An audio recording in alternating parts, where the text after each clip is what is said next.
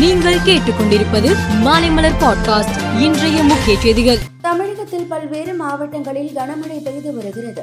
தொடர் கனமழை காரணமாக மதுரை திண்டுக்கல் கோவை திருப்பூர் தேனி மாவட்டங்களில் பள்ளிகளுக்கு விடுமுறை அளிக்கப்பட்டுள்ளது. நீலகிரி மாவட்டத்தில் நான்கு தாலுகாவில் பள்ளி கல்லூரிகளுக்கு விடுமுறை அளிக்கப்பட்டுள்ளது.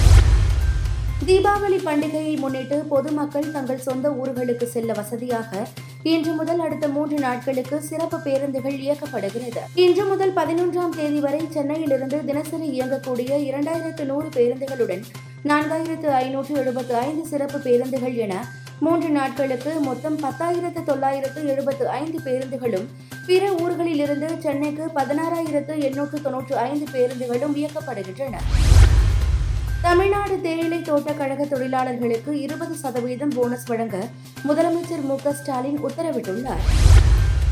பாராளுமன்ற உறுப்பினர் லாகின் பாஸ்வேர்டை தொழில் அதிபருக்கு வழங்கியது அதானி குடும்பத்திற்கு எதிராக கேள்வி எழுப்ப பணம் மற்றும் பரிசு பெற்ற குற்றச்சாட்டில் மஹிவா மைத்ராவை எம்பி பதவியிலிருந்து நீக்கம் செய்ய பாராளுமன்ற மக்களவை நெறிமுறை குழு பரிந்துரை செய்துள்ளதாக தகவல் வெளியாகியுள்ளது.